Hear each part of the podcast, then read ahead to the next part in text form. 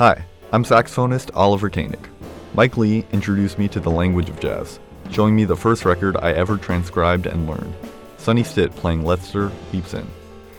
Since then, Mike has shown me everything from how to navigate the saxophone to how to articulate in any context. Mike has spent years on the scene in New York and New Jersey. He's a professor of jazz saxophone at the John J. Cali School of Music at Montclair State University, and you can always find him on the gig. Recently, I talked with Mike about his life in performance and education. The stories he was able to share and the insights he gave proved to be invaluable. I thought you'd enjoy our recent chat about performance and education in jazz. So, what was your first exposure to jazz? My first exposure was uh, when I was in the D band of, of uh, Roxboro Junior High School in Cleveland Heights, Ohio, in seventh grade. My uh, I, I was playing saxophone in in the band, and my buddy had was getting lessons outside of school, and so he had connected me with his teacher, a, a wonderful man named Al Blazer.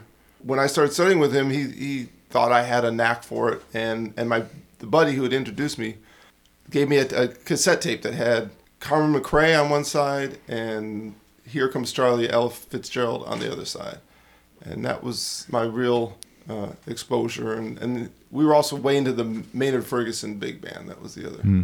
exposure I had to it. That. Once you got into it in, in junior high school, what was your experience with, with learning the music in like an educational standpoint? Like, how was it compared to maybe what it is today? Well, I mean, there was there was almost no jazz education.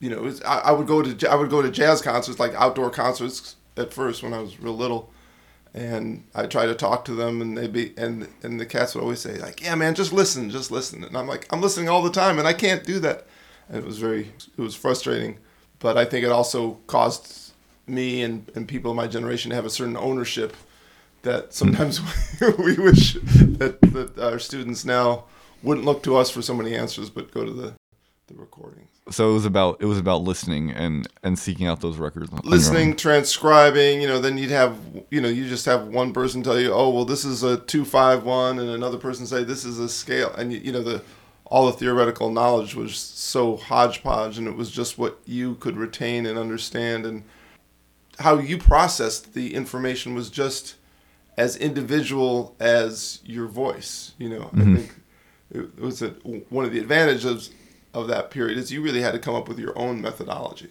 So so that independence almost helped you develop creative independence.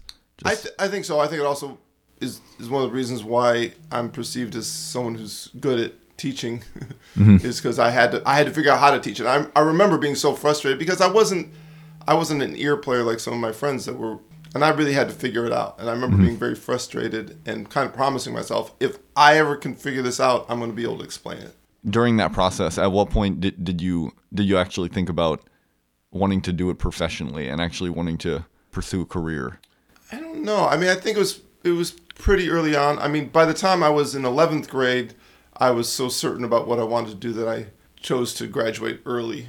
So certainly by 11th grade, I think 10th grade, I was I was getting pretty serious. I Yeah. think I'd gone to a, a Jamey Aebersold camp, and I think that that environment, like that camp environment of being around a bunch of other kids that were really into it, and then Yeah. a bunch of college kids that were into it, and then being around well, my current my teacher at that time was teaching there, Howie Smith, and I think Dave Liebman was there, and and I think by then I was kind of inspired and knew that's what I wanted to do. So that sounds like it was a more structured version of jazz education in its It- early stages, almost.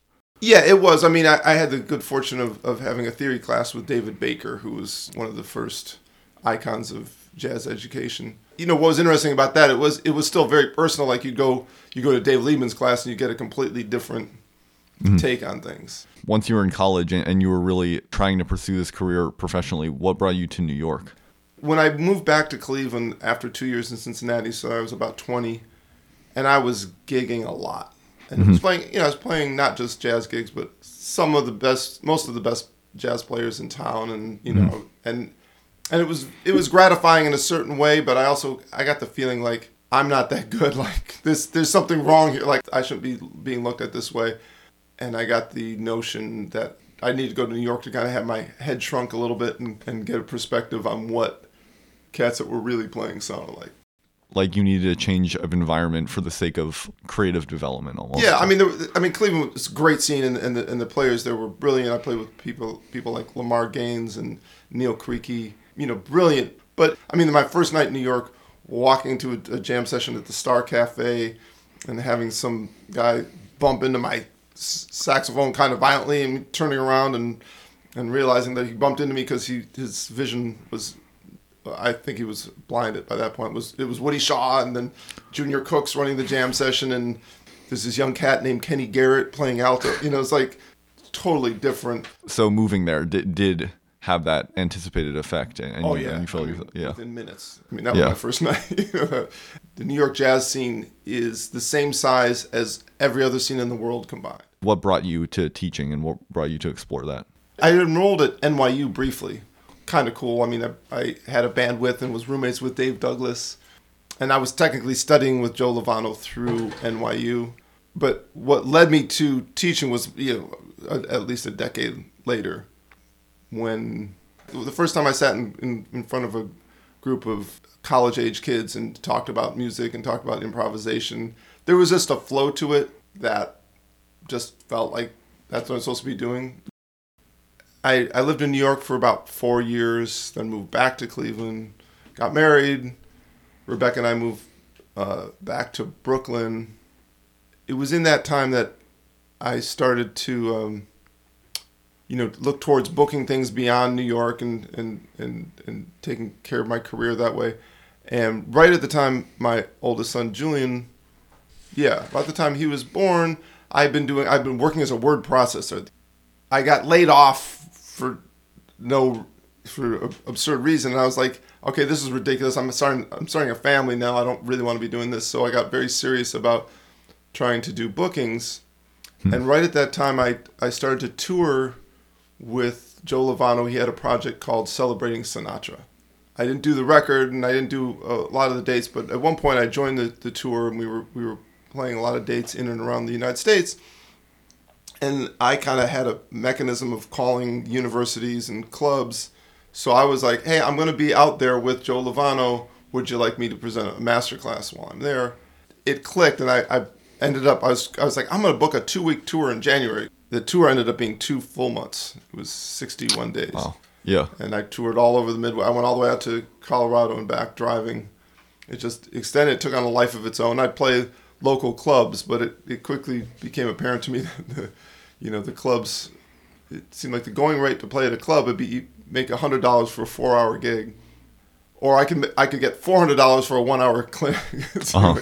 Financially, the master classes really started to take the, the, foreground as as the real money makers mm-hmm. and I did a lot of that, and it was it was very interesting because at the time I was I was living in New York, but you know didn't feel like my career was really flowing. And when I got out there on the road, and the kids would argue about who was going to pick me at the airport, and they wanted to pick my brain and ask me these kind of questions, you know, it was like that was the first time there was like any any sense that anything I was doing had an impact on you know anyone besides you know my very small inner circle. Um, and you realized that you were really impacting your students. Yeah, it was te- teaching and performing, and, and you know, teaching as a performing artist, and that that was really important. But I I started to understand when when I started to teach here in my home base by teaching at Montclair State and teaching at Jazz House Kids that I was only really effective when I was gigging a lot. And anytime I felt like my career was moving to being primarily an educator, I I became less effective because I wasn't it wasn't real. Like when mm-hmm. someone like you was coming into into my studio, I think you Yeah. wanted to know that yeah, I just I just did a gig with Roy Hargrove. I just Yeah. did a tour with with Wallace Roney. You that that's what makes the difference and mm-hmm. that's where I'm learning the lessons that I'm trying to pass on. And you've actually mentioned this before, kind of uh, that es- essential to being a good teacher is having spent time and spending time actively focusing on jazz performance. And you actually said once in another interview um, that it's necessary to put your art ahead of your material comfort. And so I, I was going to ask what what you've what you've kind of gained from from from that from that like philosophy and focusing on performance, what and whatever whatever situation that may leave you in, and, and what you've like uh, gained in, in value from that mindset and that experience. I mean, it's it's it's a general philosophy of life. I think is that, you know, as we look to be comfortable, we're not necessarily looking to be our best selves. It's really it's but it's really important to me to be in motion, to be out in the world. I I'm weird. I love to travel. I love trains, planes, hotel rooms. I I don't know why, but I think that's really essential to to feeling fulfilled and valued as mm-hmm. as a human being. And it's real easy to get pigeonholed. Like once someone finds out that you can you'll show up on time, that you can speak in front of a group of children appropriately, hmm. that suddenly that that takes a certain value and it's like, yeah, but I'm still sitting in at Smalls. I'm still out on the scene. I'm still I'm still seeing my my career is moving forward Yeah. and that's i think that's that's just essential and you know when i'm feeling valued as a performing musician the experience of of, of teaching is is amazing mm-hmm. to have young people look at you that's that's what i'm talking about my first tours to have these young people look like with bated breath and all of a sudden i saw myself from just a few years earlier when joe Yeah. Lovano would come and do a clinic being on the other side of it and seeing people that are hanging on on your every i mean it's an honor it's an honor and and, and if it's when i don't see it that way it's usually because there's an imbalance and i'm not Yeah. i'm not feeling fulfilled as a performer So during those times that, that you're that you're doing both performance and, and, and you're teaching at the same time, and it's and it seems to be kind of feeding off each other and and creating this like uh, kind of very like successful process. What is it exactly that you're um how are you integrating the stuff that you you've learned on the bandstand and that you're like uh, using in in your in your performance gigs? Like how are you integrating that into your teaching? I, I guess the first thing that comes to mind when you ask that is is the amount of energy. So you've seen me at noon in an improvisation class many many Sundays. You know when that's coming off of me being at a gig until 1 a.m., 2 a.m. You know getting in at 3 a.m. Yeah. and having just a few hours of sleep and getting there, or as as you saw this time, a lot of cases, getting off a plane.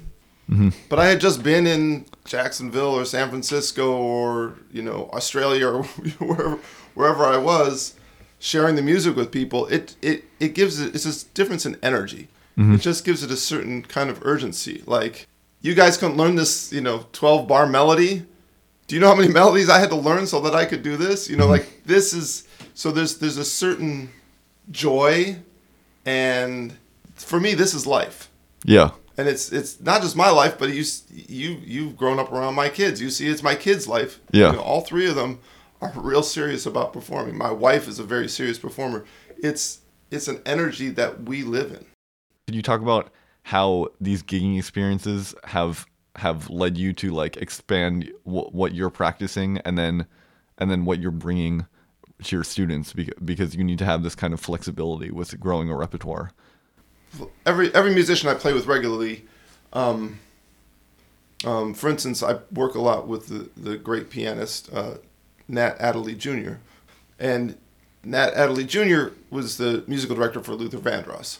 So there's a lot of that music that he performs, and then a lot of the tunes from Cannonball's eh, uh, repertoire, and then also just things he likes as, loves as a pianist. So we do a lot of Herbie Hancock and and Chick Corea tunes.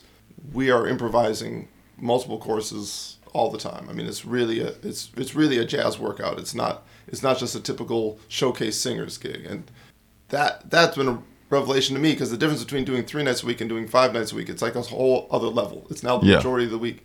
That act of memorizing repertoire and then reactivating it Yeah. like let's learn the repertoire like we have to perform it it's the it's the difference between a, a high school or college ensemble where you have 14 rehearsals and one performance mm-hmm. and a professional gig where you have one rehearsal and 14 performances yeah. you know, it's just like you got to get it get, get it together. But I think to me the, the most important le- lesson for young musicians is that like sure I'll do that as soon as I get a gig.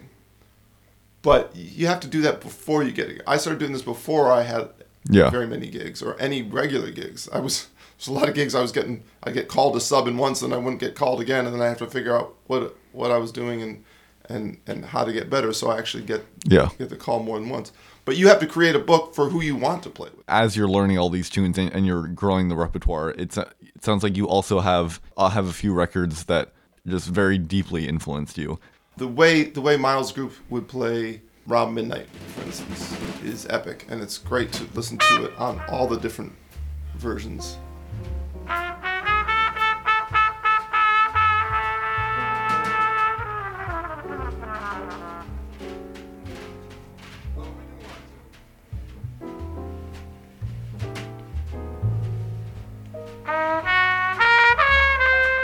when I first got got into it, I, I bought a record. I know this wasn't on the list I gave you, but I bought a record called uh, Tower of Power, which had nothing to do with the, the funk group, but was uh, Dexter Gordon's record. And actually, uh, James Moody plays on a couple tunes, but there's a tune on there called Stanley the Steamer. found that and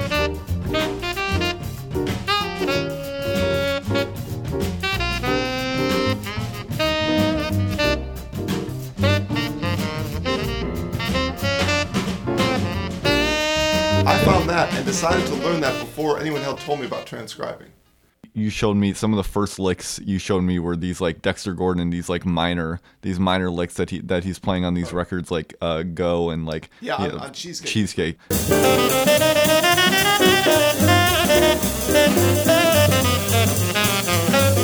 and it's these lines, two bars, two to four bars, but you can put it in in twelve keys, and that can actually kind of get you so far. So these records, beyond just being inspirational to listen to. I understand that it, it also kind of went deeper in that, in that you actually um, built the, the language that, that's in these records. Built yeah, I mean, I think I was very disciplined about taking particular phrases. I remember hearing Art Blakey give a master class at NYU, and he said, he said the guys in my band can play rhythm changes in all 12 keys, but really play. But he was like, not just to play, be, you know, because they can sort of get through it, but they can they can play it on it in E like they're playing on it in B flat and make that much music. And that was that was very inspirational to me. It's like because I, you know, I could play rhythm changes in B flat, and I was like, I want to try to figure this out in other keys. You mentioned on a segment on Jazz Night in America that playing with your son and saxophonist Julian Lee, uh, teaching him and just playing with him actually helped um, satisfy your own interest in continuing to learn about the music yourself, how teaching has affected your ability as a player and actually helped you develop as a musician. Yeah, I, that's that's very true. I think when you when you talk to young people and you're telling them what to do and, and how to do certain things, it makes you go like, oh, maybe I should be doing more of that. Or if I'm going to talk about that, I should do that. Like I got back into working out things in 12 keys when I got more serious about teaching. When I started to get a lot of teachers, like a lot of students like yourself, that were doing things at a high level. That's that's inspiring to me. I remember you came in and said you knew all of Trane solos off of Blue Train. I'm like, I don't know all of Trane solos off of Blue Train. What's wrong with you, kid? And so I actually went and learned them all. You know, and uh, and I think it took me longer than it took you. So that was a summer project. Yeah, yeah. yeah that's yeah. but that's uh when you're talking about it, then you have to live the what you, what you're preaching. And it also opens doors for you. You know, a lot of times what I hear in students are really things that are like I know something bothers me about a student. I have to check and see if that's it bothers me because I really know that I do that. And and what are what are what are some of the biggest lessons that you've taken from your own teachers? Of, of known people that I've really studied with for more than a lesson or two. Um, Joe Lovano's pretty much it. Studying with him was remarkable because of how open he is. I mean, it almost seemed like he would he would teach in riddles, you know, in terms of of being a teacher who's who's playing flowed right into his teaching. There's almost no line when you talk about someone like Joe Lovano. It's like everything he's doing is teaching, and everything he's teaching is is performance. But I remember we were working on Con Alma, and he started talking about you know how how Stan Getz approached it. And I think most of us don't think of Joe Lovano as sounding like Stan Getz, but boy, if he started playing these examples and there was so much Stan Getz in what he was doing, I was it, it that really opened my eyes to about how this person whose voice is so original is so steeped in the masters. To be the most individual usually means you're the most studied. Do you think that relationship between performance culture and, and kind of the education of this music has has changed over time? Like this relationship, if it's shifted, and if you see it changing in the future. Being here in New York, it seems like it's still very tied together. When you leave this area, that gets difficult. Roy Hargrove was one of the great, great educators, as far as I'm concerned. Mm-hmm. He taught a whole generation of New York musicians uh, repertoire, how to play, how to approach music, how to how to keep music cool, how to how to integrate current sounds and current feels, while still honoring the masters. I think there's just as much of that if you're if you're willing to find it. Mm-hmm. But but it's like you said earlier. It's the performance energizes the the teaching. It, it gives it gives life to that. Absolutely. It gives a reason for it. Yeah. How, how have you seen just on a much broader scale? How how how have you seen access to jazz education and how have you seen that change over time and how do you see it going into the future? I don't think there's a state university in the country that doesn't have some sort of a jazz, at least a, a you know music education with a jazz emphasis. So it's it's a completely different animal. So it's very different. I mean, the whole online thing is so different. I mean, if you listen, if you went if you went back to 1978 and found a 15 year old Mike Lee and said, "Hey, I'm gonna sit you down in front of a thing that looks like a TV with a little keyboard and you can type in any music you want to hear and it'll instantly come up and you can listen it and you can slow it down. I'll give you a million dollars for that." That I mean, that's it's a dream come true, and it's just like with anything, the easier it it is to access, it can have the effect of becoming less valuable. Uh, Christian McBride has a, a, a great observation that he made to me a, a few years ago. He said, you know, back in the day, our heroes were doing studio work to supplement their jazz lives, and now all the cats are doing university work to to supplement. I think I'd like to see an emphasis on creating performing communities. Um, I you know I hope these little towns that have 130 million dollars to put in their music, you know, can can can find you know I don't know half a million dollars to build a structure that can have have a cafe where the kids can play at night and have the you know their contemporaries or people in the community they're able to come see it you know. The students can get used to interacting with live audiences and see what gets So you know everyone should have the experience of playing jazz for a crowd of people that aren't necessarily there here to jazz, to hear jazz beyond beyond just teaching notes in a classroom about how this is how you can play a solo that sounds somewhat in the style.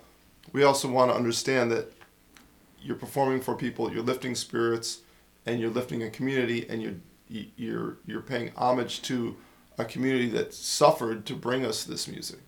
But it's really a, something that's for the community. I hope you've enjoyed my chat with Mike Lee, about the relationship between performance and education in jazz. I'm Oliver Koenig. My momentum takes me to study jazz saxophone at Northwestern University this fall. My tune momentum takes you to your next destination. Thanks for listening.